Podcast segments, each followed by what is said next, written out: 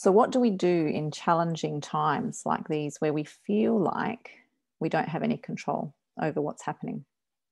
And for me, um, just of recent weeks, I've had some relatives that are not well, um, and in particular, my mum. And, you know, this lockdown for me, in my own mind, it couldn't have come at a worse time um, because mum isn't well, she's on her own.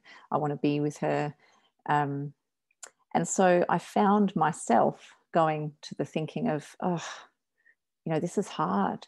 I can't do this. I can't go and see her. Um, I haven't got the freedom to come and go. You know, I don't want to not be with her. So I was really starting to get into that, you know, I can't, I don't have, I don't want to. And it's in that place that I know that's where we produce struggle. So automatically, I had been knocked off course by the strength of what's happening around me and started thinking in the negative stream. There's only two streams of thought one is negative, one is positive. Um, and when I say negative, it's that's probably not an apt description. It's more like thinking about what I don't want, what I don't have, um, and really not accepting the now, the here and now. So when I found myself pulling myself up and saying, hang on a second, this is happening. So I know that unless I get into that state of acceptance for what is, doesn't mean I want to sit with what is and sit in it and live in it forever, but it's right here, right now.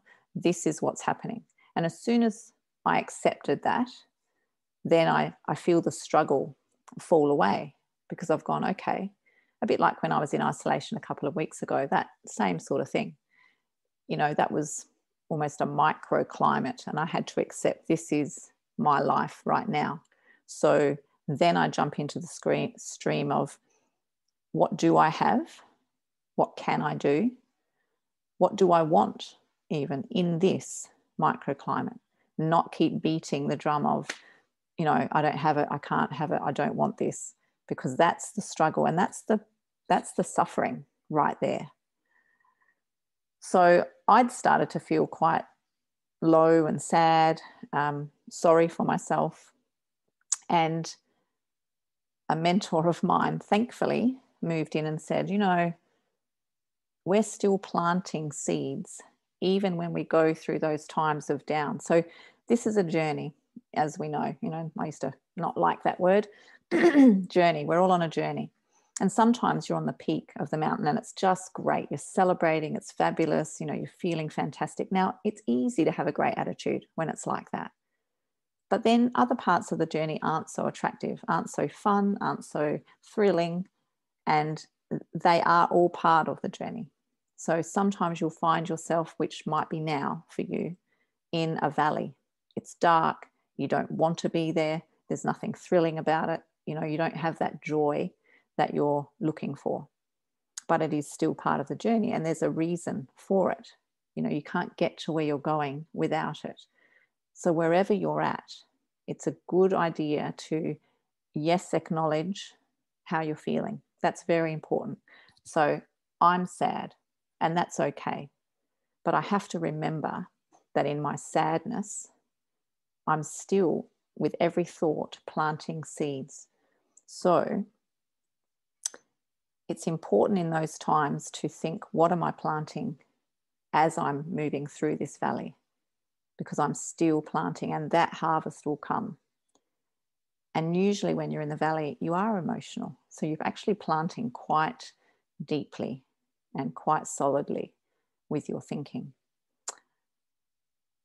Thoughts are power, and they're very powerful.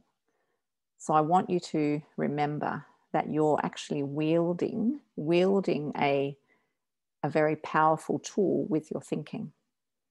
So, in times like this, it's easy to want to let go and just let our thoughts run rampant um, and indulge in um, thinking that isn't actually planting things that we want. Control your thinking, not your emotion. So I'm feeling sad, and that's okay. And I can express that.